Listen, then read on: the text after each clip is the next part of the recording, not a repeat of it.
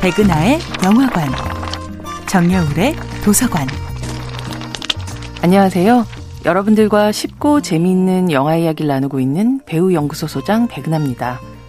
이번 주에 만나볼 영화는 김초희 감독, 강말금 주연의 2020년도 영화 찬실이는 복도 만치입니다. 찬실이는 복도 만치라는 구수한 제목을 단 이 독립영화는 저예산의 신인 감독, 신인 배우를 주인공으로 내세웠음에도 불구하고 3만 명에 가까운 관객을 끌어모았는데요.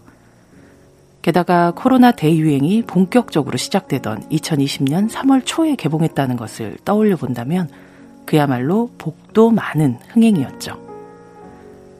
영화가 시작되면 술자리에 마주 앉은 한 무리의 사람들이 가위바위보 게임을 하고 있습니다.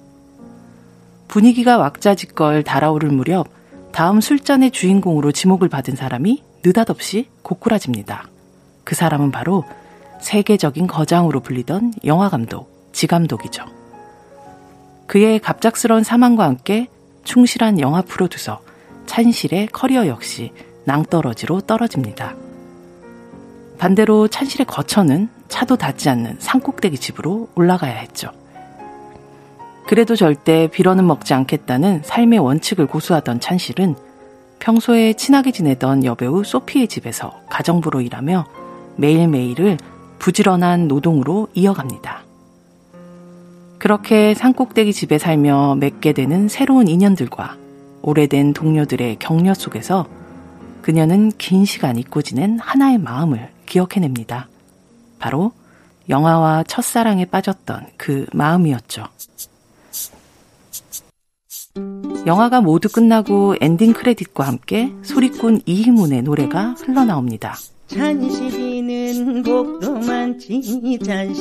이 노래는 찬실이가 복이 많은 이유를 집도 없고 돈도 없고 남자도 없고 자식도 없기 때문이라고 말합니다. 사랑도 가고 청춘도 가고 어딜 봐도 복이 하나도 없는 인생에 대한 반어법처럼 들리기도 하는데요.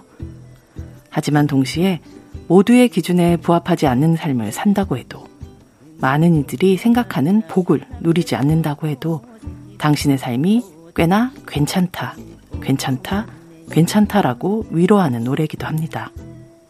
찬실이는 복도 많지는 복 없는 한 여자의 삶에 닥친 비극에 내린 한 줄기 희망을 담백한 웃음, 진심의 위로에 담아 전달하는 영화입니다. 백은하의 영화관이었습니다.